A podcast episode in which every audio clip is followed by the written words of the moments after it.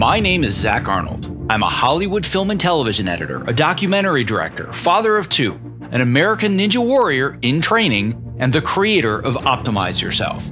For over 10 years now, I have obsessively searched for every possible way to optimize my own creative and athletic performance, and now I'm here to shorten your learning curve. Whether you're a creative professional who edits, writes, or directs, you're an entrepreneur, or even if you're a weekend warrior, I strongly believe you can be successful without sacrificing your health or your sanity in the process. You ready? Let's design the optimized version of you. Hello, and welcome to another episode of the Optimize Yourself podcast. Whether you're brand new to the show or you're a seasoned vet, it would mean the world to me if you took just one minute to share this episode with a friend or a colleague who could benefit from what you learned today. And don't forget to also click the subscribe button in your podcast app of choice, because the more subscribers we have, the more that iTunes and the other platforms recognize this show, and thus the more people that you and I can inspire to step outside their comfort zones to reach their greatest potential. And now, on to today's show, which is a special episode where I provide my articles in audio form so you have the opportunity to walk and listen instead of sit and read if that is your preference. My hope is that you're going to use this opportunity to get up and step away from your chair for the next 30 minutes or more so you can build the habit of moving more, whether you're working, stuck at home, or otherwise. The following article, Five Simple Practices to Reduce Pandemic Panic is a guest article from film and television editor Debbie Germino, who has edited such shows as Fargo, Agents of S.H.I.E.L.D., Smallville, Genius, and many more. She is also the author of the blog Happiness in Training, and she's going to be providing us regular content to help us all become more mindful editors. If you'd like to read instead of listen, you can find this article at optimizeyourself.me slash pandemic panic. And if you would like to submit a question for Debbie or for me that we can answer in a future podcast Q&A session, please submit at optimizeyourself.me slash podcast QA. This episode is made possible for you by, you guessed it, Ergodriven, the creators of the Topomat, my number one recommended product if you are interested in moving more and not having sore feet at your height adjustable or standing workstation. Almost every new person that I meet in this industry starts our conversation with, Hey, I got a topo Topomat because of you. It changed my life. Thank you. If you are not standing on one today, I cannot recommend it enough. It's super comfortable, it's an awesome conversation starter, and by the way, it's also scientifically proven to help you move more throughout your workday. To learn more and get your Topomat, visit optimizeyourself.me slash topo. That's T-O-P-O. So I'm guessing I'm not the only one who feels blindsided from the Mack truck that crashed through life as we know it in the last couple of weeks. Not even two weeks ago, my greatest concern was getting through producer notes editing the latest episode of Fargo. Less than a week later, I was put into self quarantine, having worked from a potentially contaminated office. And just like that, I've been laid off after production was shut down, along with the rest of Hollywood. To put it mildly, fear, stress, and anxiety are in the driver's seat and running rampant in my brain. Luckily, when things in our industry took a turn for the worst, Zach provided us with five practical steps to take back control of our mental health. As New York Times bestselling author and happiness expert Gretchen Rubin says, action is the antidote to anxiety. With Zach's easily laid out steps, I was ready to take action or at least I thought I was. Step one over prepare. This step proved difficult for me. Being in self quarantine meant I couldn't do any shopping at stores, and online shopping was becoming increasingly difficult. Most of the items I would stock up on were sold out, and delivery times were impossible to book. Hmm, at least I have a decent supply of toilet paper right now. Step two reprioritize my finances. As someone who gets physically ill at the thought of doing my taxes every year, this was not a step I was looking forward to. This was further exacerbated by a phone call from my producer telling me that I had one more week of pay and then they were laying me off. With all productions being shut down, there is no certainty as to when another job will come up. Maybe I'll skip this step for now.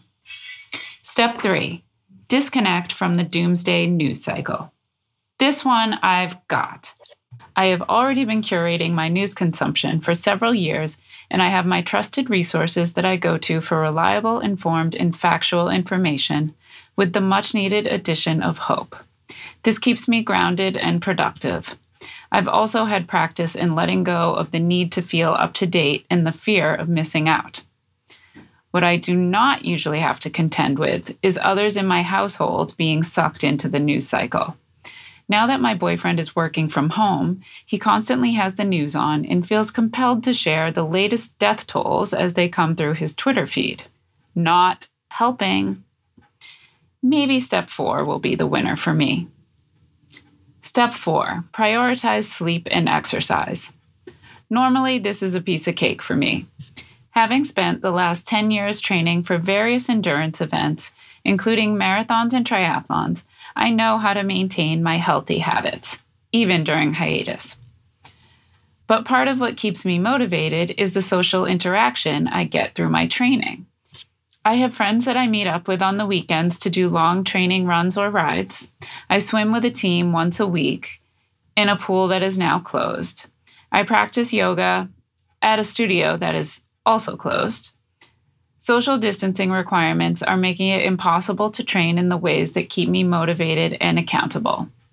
And despite my best efforts to maintain my regular sleep schedule, I'm finding it challenging, given this is my first time living through a global pandemic. What is happening? This was supposed to make me feel better. Step five build your at home professional network.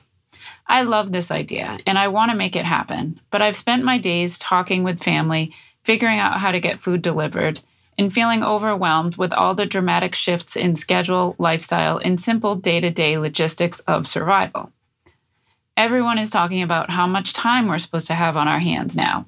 We should be reading books, learning a new language, brushing up on editing techniques, learning new software programs to broaden our professional skills, trying out new hobbies and interests, and a whole host of self improvement and relationship skills that we should dive into. These are all great ideas. I love every one of them. But maybe we're forgetting one important piece of all of this our humanity. Has anyone taken a moment to stop and recognize the gravity of what is happening? Has anyone taken a moment to process all the feelings and emotions that are being churned up amidst this crisis? Has anyone acknowledged the fear, loss of control, instability, and complete paradigm shift that is occurring literally minute by minute? We're treating ourselves like robots. We're acting as if all we need to do is reprogram ourselves with a new set of rules and conditions, and the new order should resume without a hitch. Rebooting and reprogramming may work for robots, but that does not work for human beings. As Americans, we are wired to overcome, conquer, and achieve. We don't want anyone or anything to stand in our way. So we have quickly reacted to this crisis by taking charge and shifting into a new version of overdoing, overachieving, and overreaching. Charging forward with new orders may seem necessary to maintain some semblance of status quo, but all it is really doing is grasping for control of situations we have no control over. Until we can acknowledge our humanity among this dramatic shift of life as we know it, we will continue to falter and struggle regardless of how many different ways we have to occupy our time. If, like me, you find yourself anxious and unable to focus on productive work, here are five practices I have learned from 10 years of mindfulness training that will help you better acknowledge your feelings, face your fears, develop acceptance of our new reality, as well as build resilience to weather the greatest challenge of our lifetimes. 1. Acknowledge that anxiety is helpful. First, it's important to acknowledge that anxiety serves a purpose. It increases our performance and it motivates us to take action. It's appropriate to feel anxious right now. But there is a tipping point in anxiety when it overloads the brain and we go into fight or flight. So, how do you know if your anxiety level is healthy or pushed beyond the limits? Some classic signs are having trouble sleeping, not eating enough or eating too much, also known as stress eating, feeling edgy and irritable, having a short temper. It's probably safe to say most of us can check off one or all of these boxes right now. And you may have your own telltale signs that occur when you are overstressed and anxious. Tune into those signals and try to catch them before they hit the red zone. Remember that these signals have a right to be there. They are trying to protect us from danger. One important step to take after recognizing the anxiety is simply to say, Thank you for trying to take care of me. Mindfulness teacher and psychologist Tara Brach uses this as part of her RAIN practice as a way to nurture the feelings rather than pushing them away or judging them. It might sound trivial, but this is a key step towards acceptance. I have a tendency to be critical of myself when anxiety triggers a craving for comfort foods. By taking a moment to recognize and express gratitude for my body's need to keep me safe, I redirect that harsh criticism into something more wholesome and healing. Work with your own stress signals and patterns around anxiety. Notice where you feel it in your body. What feels tight, clenched, or stuck? What habits are you falling into for self soothing? pushing away, or avoiding. Once you recognize these feelings and habits, show gratitude and compassion for them. No need to add resistance or increase the stress by inflicting self punishment and criticism. As you begin this practice, you might notice it's challenging just to remember to do it. I often get halfway through the day before I've realized that my upper back is clenched or that I've just devoured half a jar of almond butter because I'm in need of comfort. To remind myself to stay present, I will often set a timer throughout the day to check in with my body and state of mind. Every hour or so, I do a quick body scan and assess my state of mind. This is a way to bring the mind back to a more wholesome state and acknowledge the presence of the anxiety before I get identified with it and lost in the story. This leads me to my next practice that can help you dig a little deeper into the negative stories we create and the habits of mind that consume us. Two, take notes to reduce overwhelm and increase awareness. Taking notes is an effective way to keep my spinning mind under control. I have found that writing down patterns and habits makes me more aware of them in the moment when they arise. It's like when you buy a new car and suddenly you notice how many people have that same car. You didn't notice before you bought the car because your brain wasn't keyed into it. But then all of a sudden, you think that the car you just bought is everywhere. Scientists call this the frequency illusion. The more notes you take of your current thoughts and behaviors, the more you will become aware of your negative thought patterns. Taking notes, keeping a journal, or doing freeform writing can also be a therapeutic way to release your negative feelings and emotions. It can uncover trigger points or sources of trauma that may be affecting your behavior unconsciously. Putting them down on paper reduces anxiety and clears the mind. Another practical benefit to taking notes is using it to stay on top of your health. Note any changes in how you feel or symptoms that arise. Doing so can provide insight into where or when you may have contracted something. It can also be nice to keep a record of events for accuracy and posterity in the future. How to Taking notes or journaling can be done digitally or the old fashioned way with pen and paper. The best option is the one that you actually do consistently. Take the path of least resistance and be flexible. Allow yourself to explore what works best for you. I like to use Evernote, where I can create notebooks and organize notes by category and tags for easy reference later. But I also write a daily gratitude journal that I keep by my bed and handwrite with a pen every night. Gretchen Rubin is an advocate of the one sentence journal, which can be a simple, easy way to begin a journaling habit. For more detail on creating this habit, check out my article, How Note Taking Will Make You Better at Life, on medium.com. Three, calm the body and mind with simple yoga poses. Whether you are a seasoned yogi or have never practiced yoga in your life, there are some simple poses that anyone can do to release emotions, relieve stress, and boost the immune system. For every feeling we experience, there is a corresponding response in the body. We may not recognize it or associate it at the time, but it is happening nonetheless. I still remember the yoga class I went to after my dog died many years ago. The class was focused on hip openers, which releases a lot of emotions. When we got to the final meditation at the end of class, I felt tears streaming down my face. I hadn't been able to release those tears before coming to class, but moving the energy through my hips provided the necessary release for my grief and loss. I felt safe and supported enough to finally let the emotions go. The following simple yoga poses fall under the category of restorative yoga. This is a form of yoga that uses props to support the body in different shapes. Poses are held for 5 to 10 minutes. It balances the nervous system, increases immunity and flexibility, and reduces stress.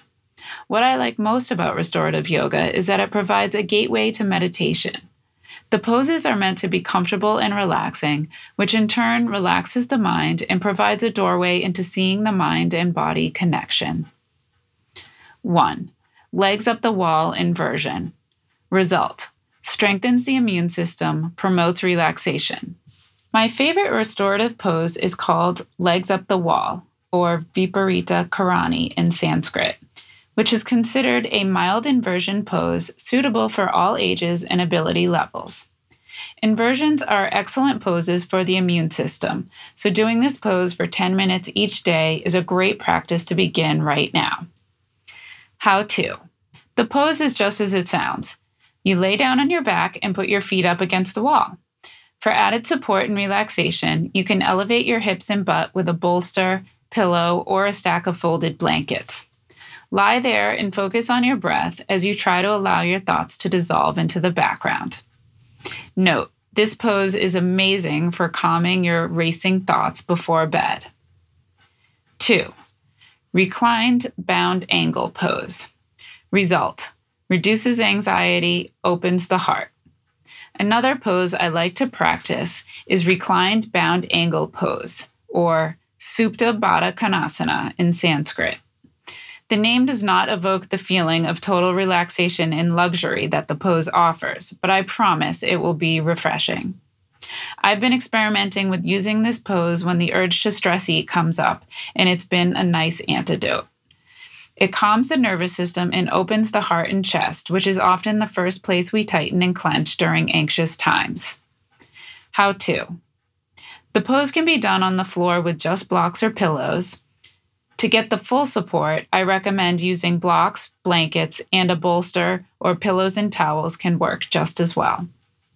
1. Gather a bolster, yoga blocks, and one or two blankets. Place the bolster vertically and sit down in front of it. Lay a folded blanket horizontally across the top of the bolster. This is for your neck. 3. Lie down with your back on the bolster and your legs flat on the floor. Bend your knees to the side and pull your feet to touch each other. Your legs will be in the shape of a diamond. 4. Place the yoga blocks or two small pillows under your knees for support. You should feel a stretch in your groins, but it should be a gentle stretch. If it's too intense, put more support under your knees until it feels comfortable. 5. Lay back with your head on the blanket at the top of the bolster and release your arms to the sides so you feel an opening in your chest. You may like to lay a blanket across your stomach or over the front of your body for warmth. 6. Now just relax and enjoy the gentle supportive stretch of the pose. 4. Reduce anxiety with breathing exercises. Just as we can use the body to tap into emotions, working with the breath can be another powerful resource for reducing anxiety and making space for whatever is coming up in the moment. We take for granted this essential involuntary function for most of our waking moments, but when we slow down and pay attention to our breath, we'll learn a lot of useful information. We all know our emotions affect our breath. When we're scared, the breath hastens and becomes shallow. When we're relaxed, it slows and deepens. By performing intentional breath exercises, we can harness the power it has to regulate our blood pressure and ease our worries. When I first began practicing meditation, I struggled to keep my concentration. I had a very strong negative critic who liked to berate me for getting distracted. I found that using breathing techniques was a nice way to increase my concentration while turning the volume down on my inner critic. 1. Box breathing. Results Enhanced concentration and relaxation. The first breathing exercise I recommend is called box breathing or square breathing. also called samavriti in Sanskrit. It's a simple technique that can be varied for different effects once you learn the basic process. This technique activates the parasympathetic nervous system, sometimes referred to as rest and digest. It is the opposite of the fight or flight response of the sympathetic nervous system that we are trying to deactivate. How to 1. Sit comfortably and inhale for four counts. Hold the inhale for four counts. Exhale through your mouth for four counts. Hold at the bottom of the exhale for four counts. Repeat. You can do this for a few rounds, working your way up to five or 10 minutes at a time. For even greater stimulation of the parasympathetic nervous system, you can increase the count of the exhale to 6, 8, or 10. The longer exhale provides an enhanced calming effect by slowing the heart rate. Practice first with the four count version until you feel comfortable enough to increase the exhales. If you feel yourself getting panicky or uncomfortable, you can skip the hold on the exhale or drop the counting altogether and breathe normally. The point is relaxation, and if you don't feel relaxed, don't do it. Breathing exercises can take some time to get the hang of, so be patient with yourself and listen to your instincts. 2. Alternate nostril breathing. Result provides grounding and balance. Another great breathing exercise for relaxation is called alternate nostril breathing, or Nadi Shodhana in Sanskrit. This technique clears the toxins and strengthens the respiratory system and lungs, which is especially useful in the current situation. Sit comfortably with your back straight, either in a chair or on the floor. Take a few normal breaths in and out through the nose. Rest your hands in your lap and take your right hand up to your nose. Using your thumb, close the right side of your nostril and inhale through the left nostril. Using your ring finger, Close the left nostril and pause briefly at the top of the inhale. Release your thumb from the right nostril and exhale through the right nostril. Pause at the bottom of the exhale and inhale through the right nostril. Pause at the top, release your left nostril and block your right nostril. Exhale through the left nostril. That completes one cycle. Repeat for 5 to 10 cycles. Try to keep the length of the inhales and exhales even Try to keep your mind focused on the breath and allow the thoughts to be in the background. This practice balances the right and left sides of the brain while also improving focus. The finger and thumb placement can feel a little awkward at first. It doesn't have to be perfect. If it's too cumbersome with the fingers, it also can be effective to drop the hand to your lap and imagine the air being inhaled and exhaled through each nostril in the same pattern. 5. Practice meditation and embrace compassion. While meditation is not a panacea for resolving anxiety and finding acceptance, it is definitely a gateway for working with difficult emotions and patterns. The breathing exercises and yoga poses mentioned above will serve as gentle ways to prepare the mind for meditation. Remember that meditation is not about stopping your thoughts. That is a misconception that hinders a lot of people from beginning or continuing a practice. They feel like they are failing because they can't stop their thoughts from happening. The aim in meditation is to bring awareness to your thoughts so you can notice how they affect you, thus enabling you to be less yanked around by them. For example, right now I am suddenly more aware of my fears around gaining weight and losing fitness now that I have lost access to my regular training groups. My mind is telling me that I can't do it on my own and that what I'm doing isn't good enough. Meditation helps me bring awareness to these thought patterns and it creates space around them. It helps me understand that I can make a choice to follow that train of thought or just notice it as a story in the mind that I don't have to buy into. I use the following meditation practice anytime I'm getting caught up in my inner critic to help increase self compassion. Loving kindness meditation. Result increases self compassion and concentration. In mindfulness meditation, along with bringing awareness to the body and mind, another crucial component of the practice is compassion. We want to bring our awareness in a non judgmental way. We are not trying to be critical of our thoughts or the things we notice. We are observing with a sense of friendliness. To help cultivate this friendliness and compassion, try the following practice for a few minutes every day or anytime your negative critic comes up. How to Loving kindness meditation, or metta in the Pali language, consists of the silent repetition of phrases. First, the phrases are directed at yourself. Then you choose a benefactor or someone you look up to, followed by a friend, a neutral person, and a difficult person. You end the meditation with directing the phrases to all beings everywhere. The phrases are as follows May I be safe. May I be happy. May I be healthy. May I be at peace.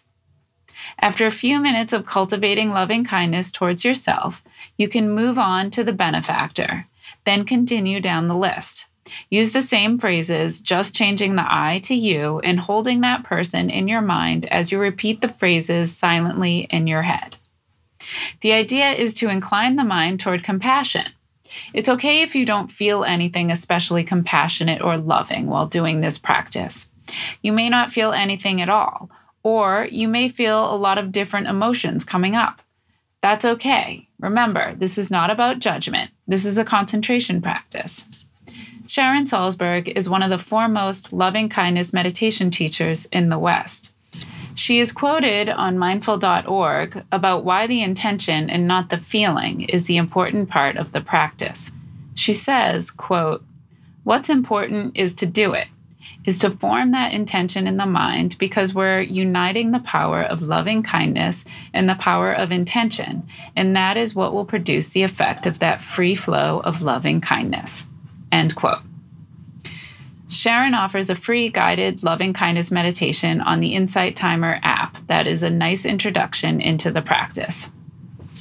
Once you begin a practice, the versatility of it becomes endless. I like to use it while I'm walking, and I direct the phrases at the people as I walk by them. Another practical way I've adopted the practice is reciting the phrases while washing my hands for 20 seconds, a hundred times a day now. The more often we repeat it throughout the day, the more we are watering those seeds of intention. This is a flexible practice. You don't have to go through the whole list of people each time. You can focus on just yourself for the entire practice or maybe you choose just yourself and someone else who is really struggling right now. Do what feels appropriate and meaningful in the moment. Additional practices 1. Practice voluntary discomfort or renunciation. Result Cultivates inner peace. The fear we are all experiencing right now is based on uncertainty and loss of control. We don't know when this pandemic will end, and we are afraid that there will be a prolonged period of unemployment. Our usual routines of going to stores when we need something are being disrupted. We have lost control over the way we meet our basic needs. This brings a feeling of insecurity and groundlessness.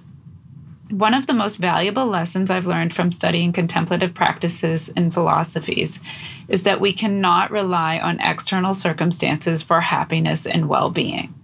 Though that seems like a tall order, there are ways to cultivate the inner strength and fortitude necessary to reduce our dependence on external things. The Stoics call their practice voluntary discomfort, and the Buddhists have a similar practice called renunciation. Both are the practice of letting go of our modern comforts, desires, and cravings. We can practice dining on simpler fare and accepting that we can't have ready access to all the options we're used to enjoying. We can practice conserving toilet paper and other essentials so we don't create a shortage. We can make do with the supplies we have and discover we don't need as much as we think. Yes, these things are being forced upon us right now, but we can work with our minds to find peace in the situation. When I learned I had to be on self quarantine for 14 days, it was the day before I typically go to the farmer's market to stock up for the week. Even though I had friends who offered to go to the grocery store for me, all I wanted was the food I usually get at my farmer's market. My mind immediately clung to what I couldn't have. That is the nature of the mind. By practicing letting go of these attachments, we are left with a sense of ease and courage that comes from not being reliant upon circumstances we cannot control. Two, ask, is this useful? Result, a helpful reality check. This simple little question can be dropped into your meditation practice or any time in daily life you find yourself ruminating and spinning out of control. In the article, Three Things That Will Make You 10% Happier, Dan Harris, author and podcast host of 10% Happier, talks about how using this simple question on himself has been effective in dealing with his anxiety and overrun thinking. Dan says, quote, at some point, you have thought it through sufficiently and it's time to move on. What I have learned how to do as a result of meditation is to draw the line between what I call constructive anguish and unconstructive rumination, and that's made me a lot happier. End quote.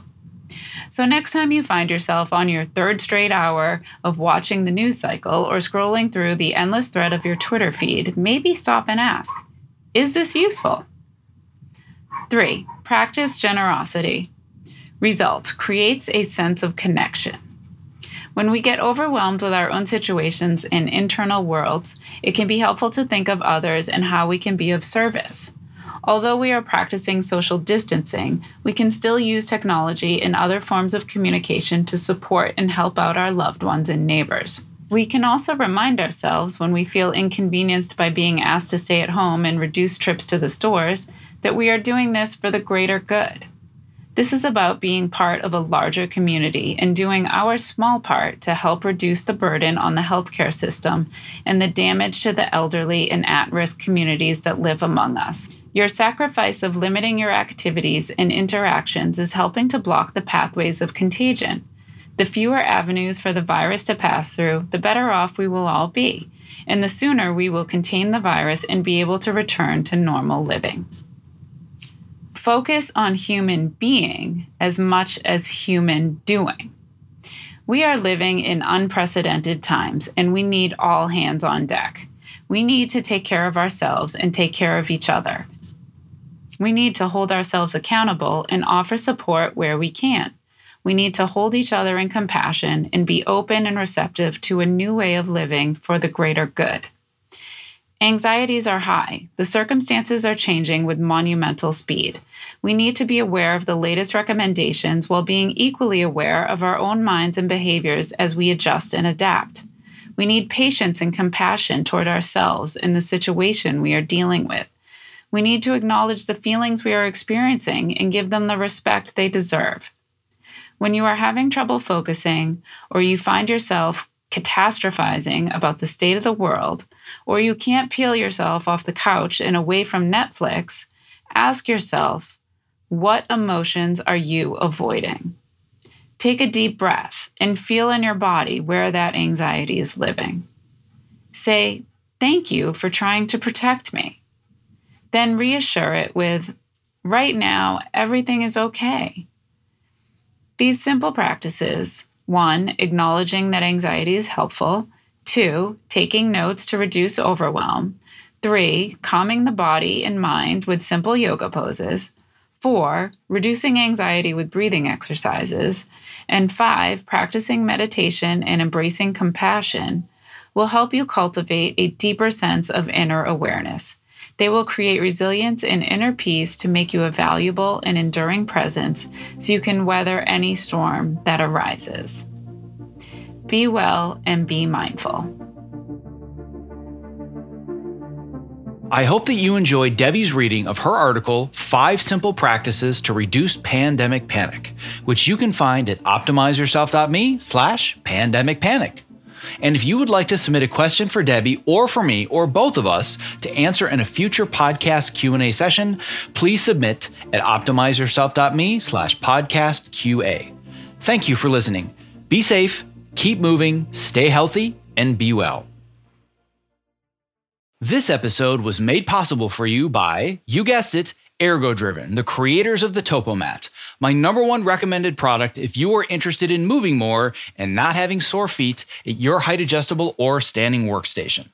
Almost every new person that I meet in this industry starts our conversation with, Hey, I got a Topomat because of you. It's changed my life. Thank you. Listen, standing desks are only great if you're actually standing well. Otherwise, you are just fighting fatigue and chronic pain.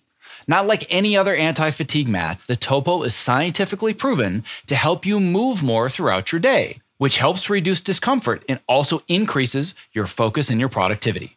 I'm literally standing on one as I read this, and I don't go to a single job without it. And if you're smaller and concerned the Topo mat might be too big, or you simply don't have the floor space, well, there's a Topo Mini for that.